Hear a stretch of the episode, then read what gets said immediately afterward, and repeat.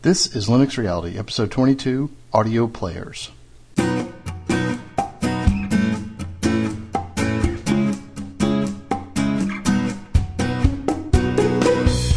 Welcome back, everybody.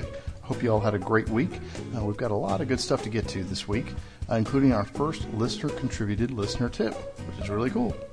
All right, uh, but before we begin, I'd like to mention a few housekeeping items. Uh, first, I want to thank those of you who have contacted me by email and and uh, sent me some feedback. I've got a lot of really great email this week, and I've tried to respond to as many as I could, and I just really do appreciate all the email and all the feedback. It's just really fantastic.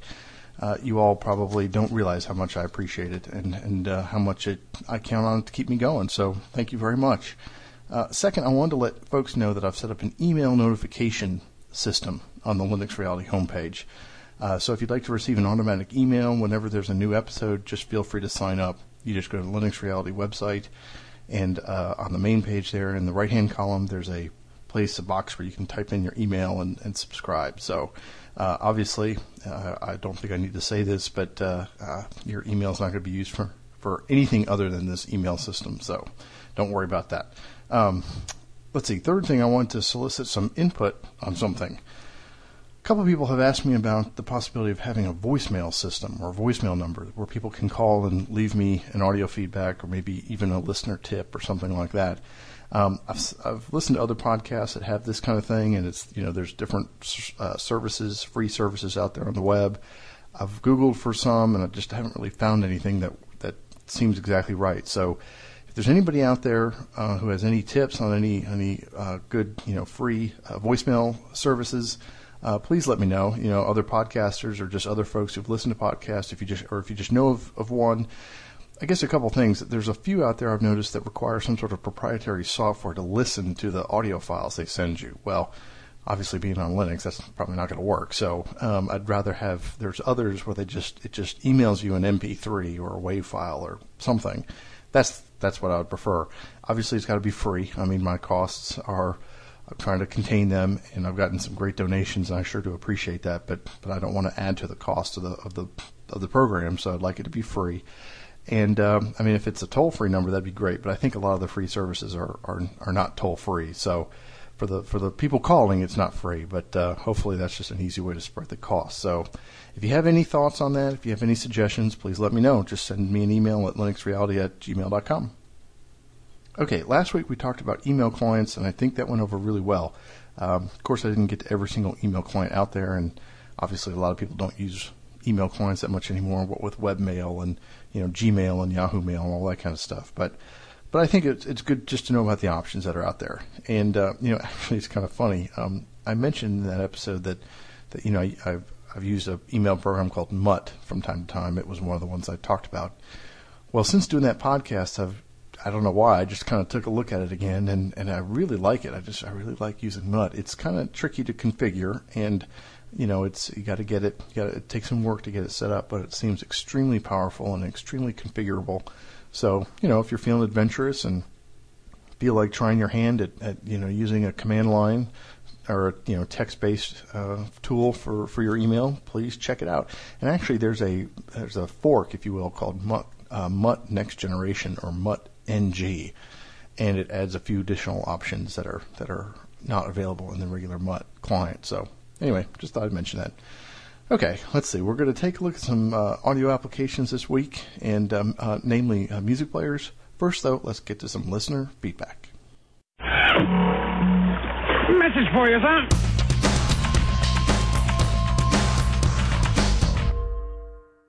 Okay, I got two emails I wanted to get to this week. First is uh, from Lee, and Lee says, "Chess, thanks for your uh, uh, thanks for putting together a great podcast. I just started getting into Linux around about the first episode, and now I'm hooked. I try to use, use Linux when I can, and I have it on my work PC in a virtual player session, so I can use it there too. The virtual player also gives me the opportunity to try out new distros while running Windows for my work stuff. I would thoroughly recommend this setup to others who are in the same position. Coming from Windows, I have a good understanding of the file extensions, for example, exe, JPEG, GIF, etc., and what they mean and, and what their associations are, but the Linux file extensions confuse me still. I often see filename.c or filename.pl, etc. and I'm unsure how to run these. I try to work from the command line where possible, as I agree with you about the power of the command line, and that when things go wrong, it will probably be there that you will be working from. It would be great to hear a show on file extensions and associations, as getting a good grounding in this area is going to be beneficial to users of all levels. Once again, thanks for the first, uh, thanks for the time and effort you put in, and I know you're helping a lot of future Linux users. All the best. Well, Lee, that's a great email. Thank you very much, and I sure do appreciate that feedback. And your point on the file extensions and associations is a good one, and that's probably uh, a, that is a good topic for an episode. So I think I will put that down. Um, you know, the interesting thing is, as far as I understand it, uh, Linux doesn't really require file, file extensions. I think it's, you know, generally speaking, that is, uh, I think it's quite common for certain files, especially graphics, you know, .png or GIF or JPEG, like those you, you, you mentioned, or scripts, you know, .pl. I think that's a uh, a Perl script, um, py .py Python. Uh, a Bash shell script is often .sh, but I, I, I don't believe those are technically required. I may be wrong about that, but but you're right. I, there there is some some nuances there, and there are some things that I could pass along about that that I've learned that that hopefully will help others. So, good idea for an episode. Thank you very much, Lee. And then I got an email from Janet, and Janet says, "Chess, you are doing a fantastic job with the podcast. As a female Linux user, I sometimes find the Linux community a bit difficult to deal with, and I prefer someone who will help out the new users with a friendly attitude, and you certainly have that. Please keep it up." Janet. Well, Janet, that's awfully nice. Thank you very much. I sure do appreciate that. And and um, yeah, I, I, don't know why it does sort of seem that there's a disproportionate number of of uh, male users in the Linux community. I don't I don't really know why that is, but um, you know, it's my goal just to help out new users. It doesn't, you know, I mean, Linux is a I've mentioned this before. It's a very it's a very community based project. It's a it's a international community operating system. And so that means Linux is open to, and this podcast is for new users, experienced users, old, young, male, female, from all backgrounds, all works of life, walks of life. I mean, everybody. You know, Linux is, you know, it's power to the people type thing, and that's really what this podcast is for too. So, I'm glad that you're enjoying it and, and that uh, you find it helpful. And, and um, please let all your friends know and anybody else you happen to run into that uh, you know my goal is to make this a, a, a place where new users feel welcome, and I try to explain things as, as easy you know as easily as I can. So anyway, thanks very much, Janet. I really do appreciate that. Okay, well with that, I mentioned that I got my first listener tip, so uh, let's go check it out. To start, press any key. Where's the any key? I see ESC, Catarl, and Pigup. There doesn't seem to be any any key. Okay, uh, before I play it, actually, I wanted to clarify something. Last week I had said that I had not received any listener tips, and uh, that wasn't exactly true. Well, actually, actually, it was true when I when I recorded that, but shortly after that, and before last episode came out, I did receive uh, a tip from Gerard. And so that was my first one. So congratulations, Gerard. You are the first contributor to the listener tip section. Thank you so much. I wasn't able to get it into last week's episode, so here it is. Let's check it out. Hello, Jess. My name is Gerard Doets from the Netherlands. And I want to make a contribution to your segment Listener Tips. The subject is dependencies to old versions of libraries. With YaST I installed the printer and the installation uh, showed dependency to a library. It's called libpopt.so.0. Now on the SUSE DVD I only found the .1 from that library. I assume it's a newer version. So I installed the driver without fulfilling the dependencies. But then the printer didn't work. Uh, then, after uh, looking on bo uh, boards and so on, I made a link file to the library dot one and named it the dot zero. So I have now a real library uh, libpopt.so.1 and I have a link file which points to that library and it's named so now the printer works. Okay, that was my tip. I hope it is a tip. So maybe you can comment on it. Okay, what Gerard was saying was that he had to use a, a, a symlink, a symbolic link, uh, to create uh, a, a file that his printer was looking for. Basically, it sounds to me like his printer driver or something was looking for an old version of a particular library, and it was the dot zero version. And his distro, uh, SUSE, I think he said, had the dot one version. So, for example, it was looking for lib abc dot zero, and his distro had lib abc dot one instead. So what he did was he created a link, a, a symbolic link. It's kind of like a shortcut in Windows, sort of. And uh, he created a link and called it libabc.0. So there was something there for his printer driver to find. And uh, it's a nifty little trick, and it works sometimes. it doesn't always work, but uh, it did work in this case. Just so you know, the um, the syntax for the for the symbolic link, if you drop into the command line, it would be ln space dash s. That means symbolic dash. I mean space uh, the target name. So so the name of the file you're linking to, space the name of your link. So, for example, in, in his case, it would have been ln space dash s space libabc.1 space libabc.0. And that created a link, like a shortcut. Dot zero points to dot one, and uh, and that worked. So great, Gerard. Thank you so much for contributing that. I sure do appreciate it. And for anybody else, if you've got a, little tip, just a quick little something that would be great. It can be 30 seconds. It can be, you know, two minutes, just no, you know, no more than five minutes, but please record it, uh, MP3, OGG, WAV, whatever, and just email it to me at linuxreality at gmail.com. And I'd like to play it and uh, get it into the show. Thanks very much. All right, let's get to the main segment this week audio players. All right, now my, my thought process for this particular episode was to talk about audio players. So, in other words, I'm not going to be talking about audio recorders or programs that manipulate audio like Audacity or those kinds of things. That's not really what I'm getting at. What I'm getting at is applications to play your audio CDs and your audio MP3s, OGGs, waves, you know, whatever, whatever your music library. So that's the sort of the gist of it. And I've kind of broken it down to a few different groups. The first group is sort of general audio slash CD players. And what I mean by these are these are just little these are applications that will just you you know it'll either play this play the a CD that's in the CD player or it will play a single file or maybe you know you can kind of browse and, and load up a list of files but it doesn't really manage a library or anything like that it just plays whatever you point it to so the first one sort of the the stalwart i guess sort of the, the, the base application that i think is available for almost every single distribution is called xmms and xmms is a clone of the old winamp program. You may remember uh, in windows. I don't even know if they developed that anymore but it's a very you know standard look and look and feel, and it will play uh, audio files that you have on your computer, or it will play your CDs. You know, if you pop in a music CD in your computer, it will play that. Now, it's a little tricky. When you first run XMMS, it's hard to find where the where the menu is, and you have to go to the way into the upper left corner and click. You can barely.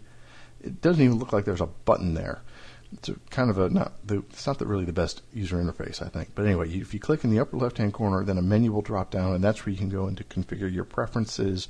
And you might need to go into preferences and then plugins to make sure that there's a plugin for you know the CD and for if you have MP3 support enabled in your distribution, that there's a that there's a plugin in there for that as well. So uh, you know if you're having trouble hearing anything, go to the preferences and then the plugin section and poke around there, and you should be able to figure out what you need to do to kind of enable the you know the CD-ROM or the MP3 or whatever it is. Uh, that's really the basic one. Now, XMMS is kind of an older application. It's a GTK1 application. You may remember last week I talked about GTK2 or GTK Plus, I guess, is, and that's the, the, the toolkit that's used for GNOME these days. Well, GTK1 is the previous version, and you know the fonts aren't as pretty and it's kind of plain looking, but XMMS is a GTK1 application. Well, obviously, you know, a lot of people like XMMS and it's sort of a classic, so there have been several different versions, GTK2 versions of XMMS. I think the first one was called Beep Media Player, and that's still included, I think, in a lot of distributions, although it's technically no longer uh, maintained, as far as I know. Uh, then there's uh, BMPX, which is very similar. These all look almost identical. I mean, they're all the same sort of Winamp looking application. Uh, so there's BMPX, and then there is um, Audacious. That is the, I guess, the currently maintained XMMS clone. You know, GTK2 version of XMMS is called Audacious.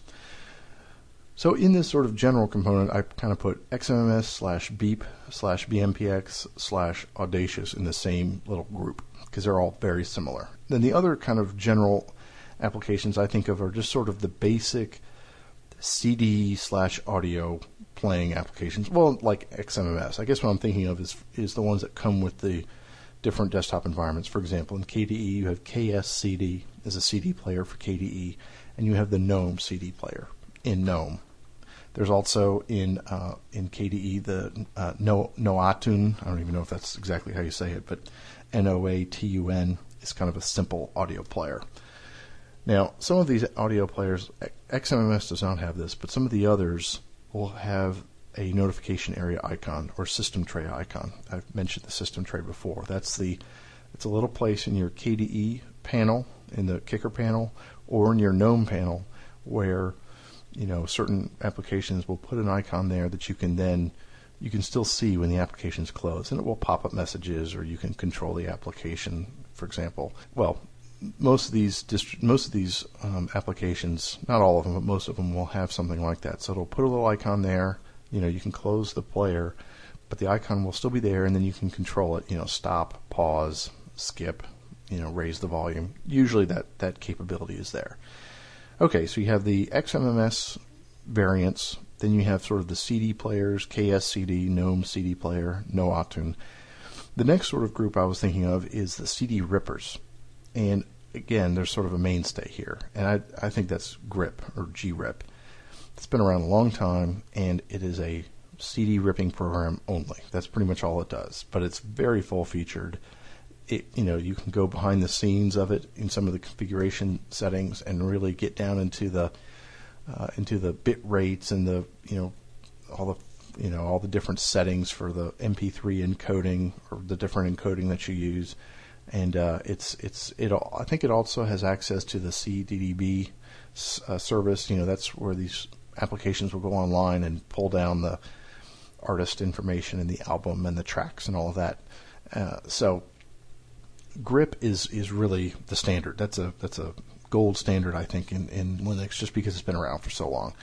There's a couple others I've I've played with. One is Ripper X. I think that's I think that's still kind of an older application. It's been a long time since I've used it.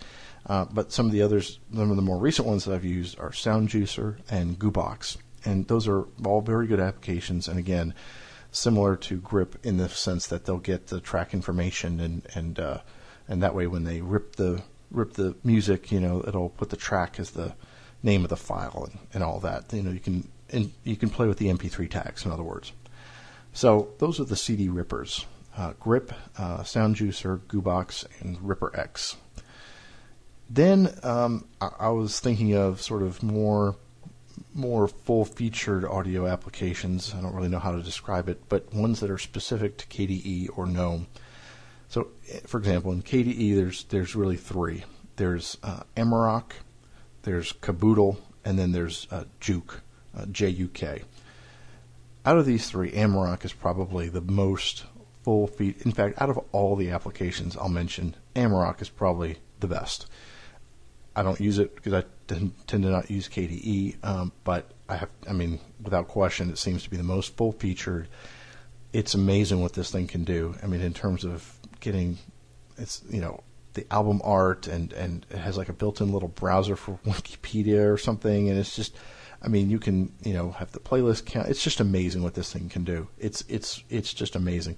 So uh, if anything, I would check out Amarok. It's uh, extremely full featured and uh, you know, for some people it may be too much, uh, but it, it certainly is. In fact, I think it won the LinuxQuestions.org awards or whatever it is this past year. So it's an excellent uh, audio application. then there's Kaboodle and JuK, and those are more simple.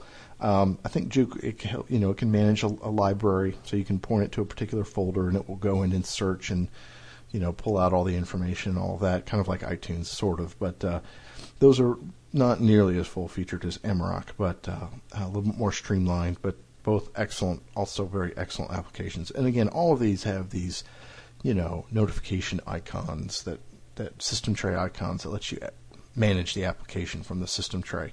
JuK also has a way you can, I think it's pretty cool, you can um, add and edit the MP3 tags from within the application itself. So that's kind of nifty.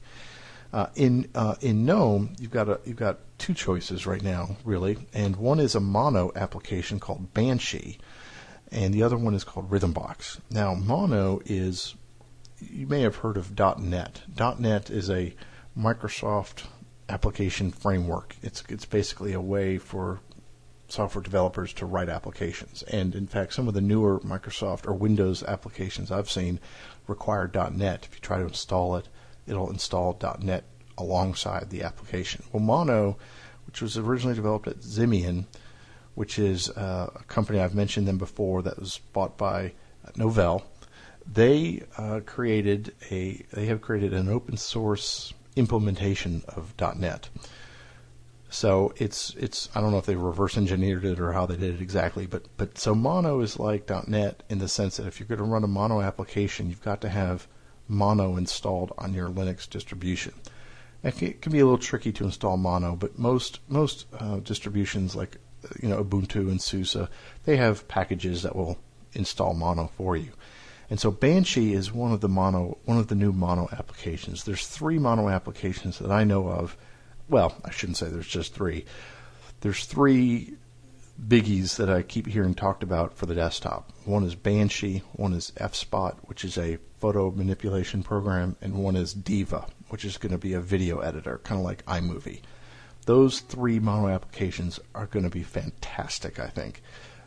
But they're still a little bit alpha. So if you use GNOME, you can try out Banshee. I have it and I've used it, and it's really it's very promising. It's pretty exciting. Uh, it does crash sometimes, but you know uh, it can manage podcasts and radio stations. I mean, Amarok can do that too. I, I don't know if it does anything that Amarok cannot do, but it's just a really nice interface, very simple and user friendly. I mean, it's it's much better than iTunes, I think. Rhythmbox, on the other hand, is, is another GNOME application. It's, it's not mono, so you don't need mono for Rhythmbox. It looks a lot more like um, iTunes. I mean, I mean, it almost seems like it was really modeled after iTunes, which is not a bad thing, I guess. But it will, you know, manage your library and also let you subscribe to podcasts and whatnot. So, uh, but those two are both really good. I would check them both out if you use GNOME or if you like GTK applications and then you know use something like Beep Media Player or BMPX or, or Audacious for just your basic you know audio playing. And then if you're in KDE, of course, I would use Amarok for sure. Uh, okay, so those were sort of the KDE and GNOME applications, and then the last of the last grouping I'd mentioned, and this is kind of cool, is a music server daemon. Um, a music server daemon is a uh, you know well a daemon is a little application that runs in the background that you know a service or server uh, that will you know like SSH or something that runs in the background uh, and then you can access it for something. Well, there's something called MPD, Music Player Daemon, and it basically acts as a music server. So you could have a spare computer with all your music on it sitting on your network in a closet somewhere, put all your music on there, have the MPD daemon running, and then uh, your other workstations, your other computers on the network can connect to it and access the library. Very cool stuff so you need the MPD daemon on the server end, and then on the workstations you need MP clients or music player clients. And there's a bunch of clients. There's in GNOME, there's the GNOME Music Player uh, GMPD, and also there's one called Glurp. Both of those I tend to use the GNOME Music Player. Glurp is also pretty good. Um, in KDE, there's one called KMP, which is the KDE Music Player client. And then there's two command lines uh, uh, clients, MPC and NC MPC. Those are both command line clients. So if you, what's really cool, so if you know if you boot into pure text mode and you're not running a graphical environment at all, obviously you couldn't run any of these applications I just talked about because those are all GUI applications. But if you have your music being served by the MPD uh, server, you can use one of these command line applications and access it and play music from the command line. it's really pretty cool. Or, you know, over SSH or something like that. So, and I've also seen ways that people can use the MPD with Icecast, which is a, it's like an open source um, streaming, kind of like Shoutcast, I guess. It's like a streaming server or something. I've never played with it, but I think it looks pretty cool. And uh, I've seen people who've set up their music so they can serve it over the internet so they can access it from work and stream it over the internet and listen to it at work. That's pretty nifty. I may have to, that may be a project I have to play with. But anyway, if you feel like messing around with the uh, MPD, uh, daemon, I, I recommend it. It works really well. It's pretty nifty. You can create playlists, of course, and all of that, and, and uh, works works really well. So, all right, with that, I think it's time to wrap it up.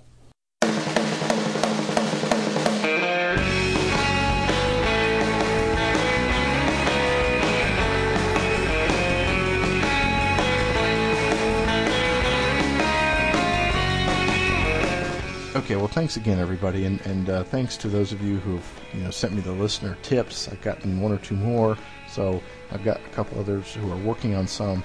But please keep them coming. I like to kind of have a set of them that I can use.